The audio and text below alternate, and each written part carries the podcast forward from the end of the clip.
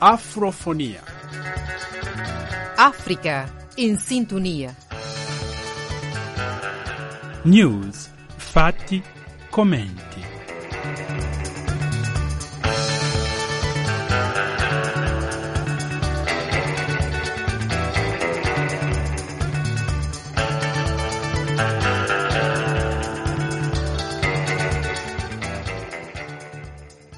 Gentili ascoltatori e ascoltatrici, a tutti e a tutte voi un cordiale saluto di pace e bene ed una buona e serena domenica. Con voi oggi a microfono Filomeno Lopez. Vi trasmettiamo oggi la seconda parte del nostro interessantissimo dialogo con la dottoressa Jelen Badona Monteiro, filosofa, sulla sua tesi dal titolo Redemocratizzare una anocrazia con la disobbedienza civile. Lezioni dal Sudan.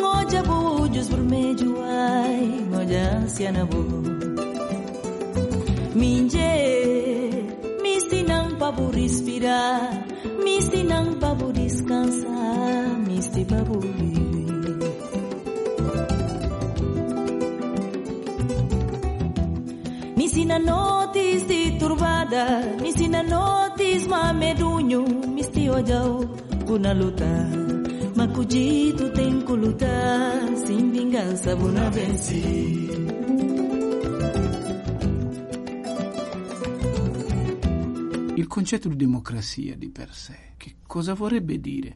Ho la sensazione che molte volte noi diamo per scontato che questo concetto di democrazia fondamentalmente vuol dire partecipare, in una logica partecipativa però non organizzata come potere. Invece la democrazia è un potere, da cui anche l'anocrazia è altrettanto un potere. Sì, qui parlare con gli attivisti sudanesi e con esponenti della società civile sudanese è stato un ottimo esercizio anche per ragionare sul concetto stesso di democrazia, e la disobbedienza ci aiuta a capire il tipo di concetto che loro elaborano di democrazia, perché la disobbedienza è vero che è la disobbedienza civile è vero che è una forma di dissenso, ma in realtà non contiene solamente la parte di contestazione. Ciò che trovo estremamente interessante in questa forma di azione politica è che ha in sé una parte progettuale, e io mi sono resa conto parlando con gli attivisti sudanesi che questa parte progettuale era estremamente importante e anche già quasi evidente nelle loro modalità, nelle loro strategie, nell'esercizio della disobbedienza, perché gli attivisti mi hanno detto che per loro democrazia vuol dire governo dei civili. In inglese, dato che scrivo in inglese, uno degli intervistati su cui mi sono focalizzata ha utilizzato il termine civilianship, che quindi non è dictatorship, non è nemmeno democracy per come siamo abituati a conoscerlo, ma è civilianship, che è molto specifico perché ci parla molto del contesto del Sudan e delle anocrazie, ossia contesti in cui spesso è molto difficile l'equilibrio tra le forze civili e le forze militari, e il Sudan è un paese sotto questo fronte di nuovo particolarmente significativo. Quindi loro elaborano un concetto di democrazia che prende ispirazione da dei valori che noi tendenzialmente associamo a questa forma di governo: la giustizia, l'equità, l'inclusione e la partecipazione. Ma uno degli intervistati è stato molto preciso nel sottolineare che il loro concetto di democrazia vogliono che non sia il concetto importato da fuori dal paese, non semplicemente dall'Occidente, ma da qualsiasi luogo che sia fuori dal Sudan. Loro dicono: ci impegniamo a elaborare un nostro concetto di democrazia. Ed è vero che guardiamo ai movimenti sociali, ai movimenti di protesta, e li vediamo attivi sulla parte di contestazione. Ci verrebbe da domandare loro: una volta che avete rovesciato il tiranno, il dittatore, cosa vedete per il futuro della vostra società? Perché è importante avere un'idea appunto della pars construens. Sì. E i sudanesi hanno le idee chiare. Per loro il post-rivoluzione è governo dei civili. E loro, peraltro, l'altra cosa che trovo interessante del lavoro degli attivisti sudanesi, e si ricollega a questo loro impegno diretto nel produrre conoscenza filosofica, loro quando hanno iniziato la campagna di massa di disobbedienza civile tra il 2018 e il 2019 hanno individuato un luogo fisico in cui questa progettualità prendeva corpo, e questo luogo fisico è un sit-in che loro hanno creato, molto grande, che hanno creato di fronte al quartier generale delle forze armate a Khartoum, in Sudan, la capitale. E in questo sit-in, mi spiegavano, si sono creati, era un vero e proprio accampamento dove hanno costruito delle tende, e all'interno di ogni tenda si discutevano tematiche diverse, si creavano workshop sui metodi non violenti di disobbedienza, si parlava del futuro del paese, si parlava del Darfur e delle questioni che toccano le popolazioni che vivono quella regione, si parlava del che cosa vuol dire democrazia per i sudanesi, e peraltro lo si faceva non solo attraverso forme canoniche di discussione, ma anche attraverso forme culturali, con la musica, l'arte, che sono parimenti delle forme di resistenza. E quindi questo sit-in, che i sudanesi chiamano la strada del potenziale, the street of potential, è un sunto, una sintesi di quella progettualità. Mi hanno detto, noi attivisti in quel sit-in eravamo tutti assieme, non importava che tu provenissi da un'etnia araba, che fossi nubiano o di un altro luogo del paese. Eravamo tutti assieme a riflettere assieme, a dialogare assieme, e per una volta, mi dicono, tutte quelle differenze che chi stava al potere rimarcava molto nella sua politica per alimentare il fuoco della tensione erano annullate. Quindi di fatto quel sit-in era un microcosmo, è diventato un microcosmo che non era altro che un'anticipazione del Sudan a cui aspiravano gli attivisti. La cosa che mi ha incuriosito, perché prendi Martin Luther King tralasciando Malcolm X? Il potere statunitense aveva bisogno di un eroe nella categoria cristiana.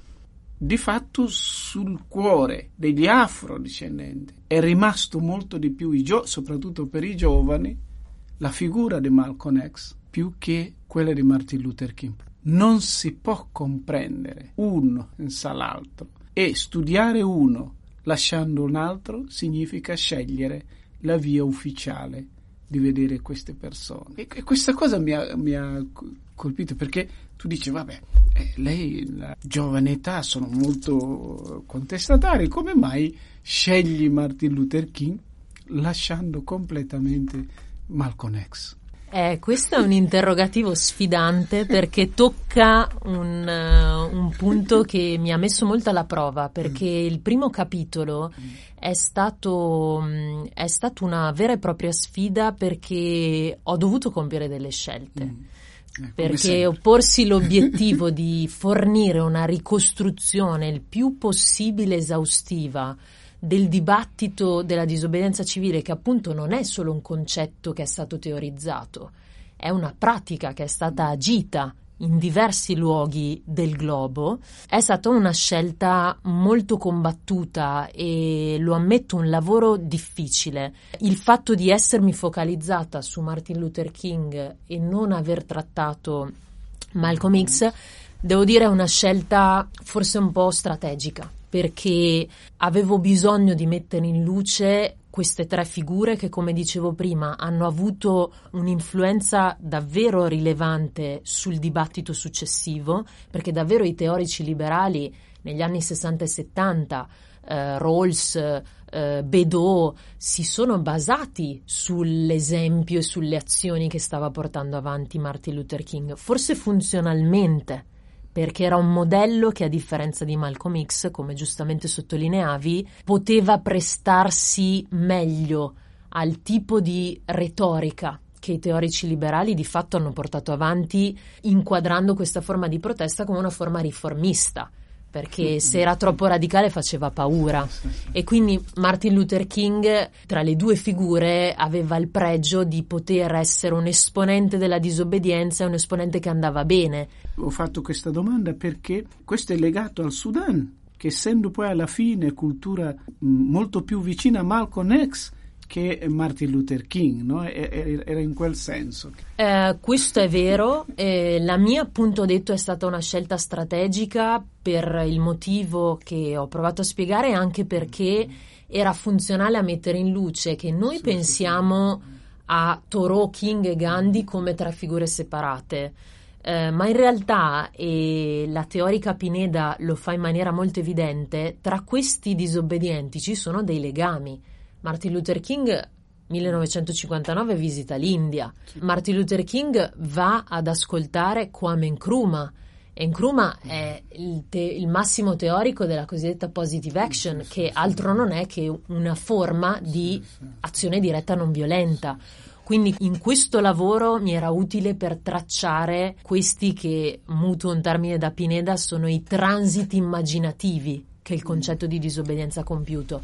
Però è vero, ci sarebbe un legame profondo. Anche perché Malcolm X lo fa molto prima verso l'Africa rispetto a Martin Luther King. È verissimo, e devo anche dire che utilizzando delle fonti di chi ha fatto un lavoro etnografico prima di me in Sudan, parlando con gli attivisti contemporanei, si è reso conto che gli stessi attivisti dicono che nelle loro azioni da una parte si ispirano alla storia passata del Sudan, perché la rivoluzione del 64 e poi la grande protesta del 1985 per loro è una fonte, è una riserva di conoscenza e di metodo. Però parlano anche e soprattutto di Gandhi, cioè alcuni hanno fatto presente che, o per motivi che li hanno portati fuori dal paese o internamente al paese, sono venuti in contatto con la storia di Gandhi. E Gandhi noi lo associamo all'India tendenzialmente, ma Gandhi ha vissuto una lunghissima stagione in Sudafrica, sì. E anzi in Sudafrica è il luogo dove inizialmente lui ha sperimentato i primi metodi della cosiddetta non cooperazione, o per usare il suo termine tecnico, il satyagraha, che è la disobbedienza gandhiana. Quindi forse nel caso del Sudan ho rintracciato questa vicinanza più con queste altre figure. Però sono d'accordo con, forse, ecco, il prestare più attenzione a Malcolm X, che generalmente è un po' marginalizzato perché c'è un grosso fraintendimento, e cioè Malcolm X è associato generalmente a una resistenza di tipo violento, anche se in realtà diversi autori contemporanei si sono presi la briga di spiegare che in realtà il pensiero di Malcolm X non è solo utilizzo della violenza, quindi non è solo una resistenza violenta alla supremazia bianca, c'è molto di più. Forse, ecco, io sono stata di fatto vittima di uno sbilanciamento che viviamo nel dibattito filosofico, che tendenzialmente, ecco, forse tende a dare più attenzione a Martin Luther King. E in questo senso volevo chiederti, allora, come vedi la filosofia politica in campo africano?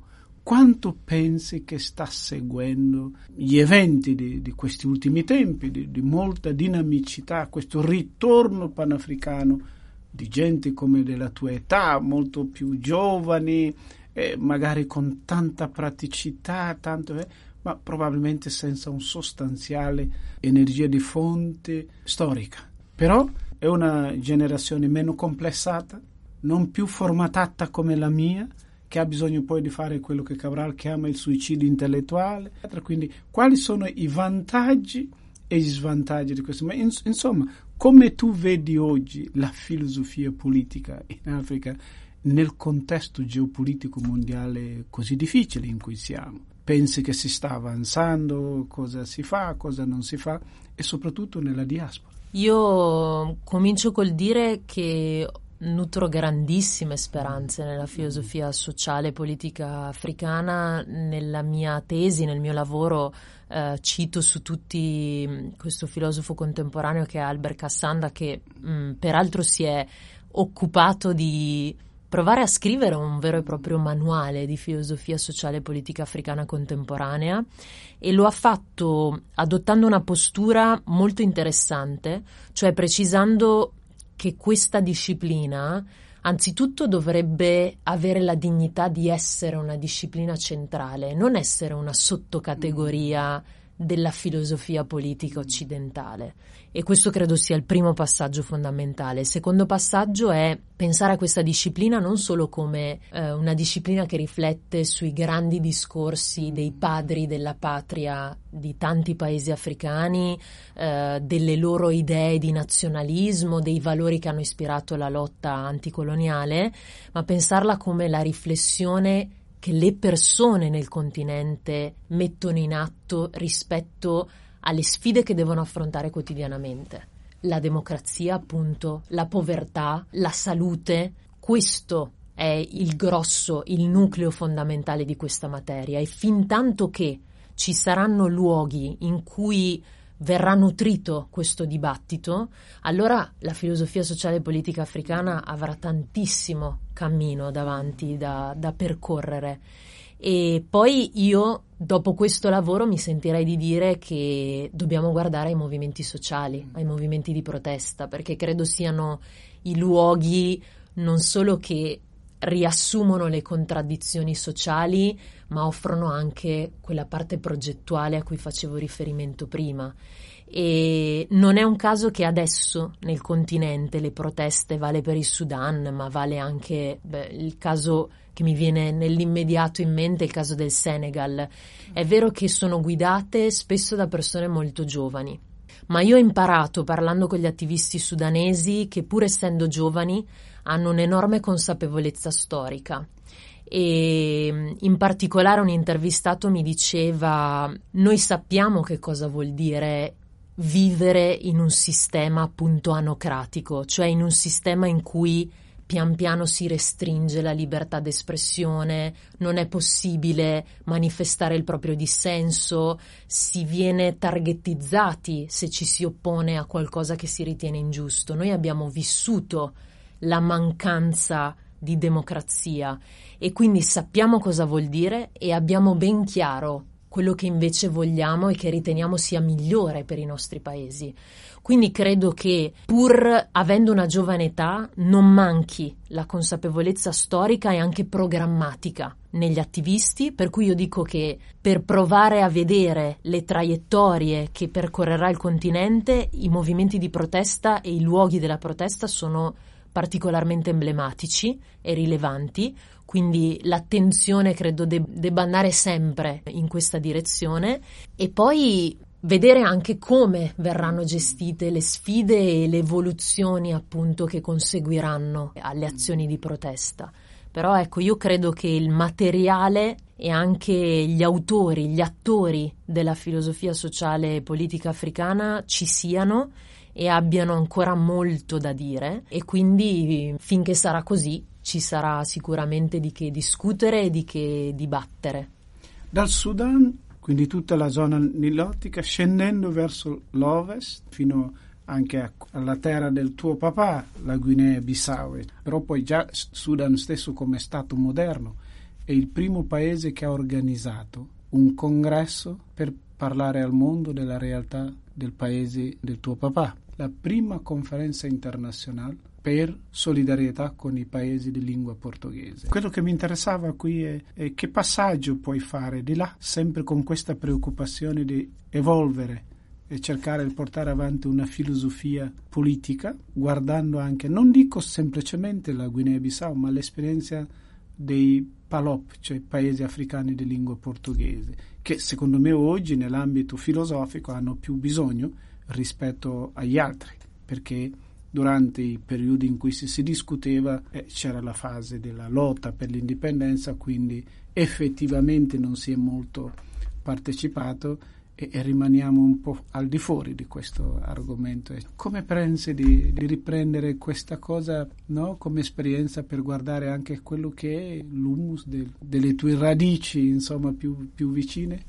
Dunque, io alla fine, in conclusione della mia tesi, dico che quello che mi auguro dopo aver scritto questo lavoro è che l'aver studiato il caso Sudan, che è una cosa che potrebbe sembrare, ecco, forse il prodotto di una passione un po' esotica per un paese lontano, in realtà io mi auguro che faccia risuonare nelle persone che hanno voglia di leggere questo testo, faccia risuonare delle riflessioni che possano essere utili per i contesti in cui viviamo.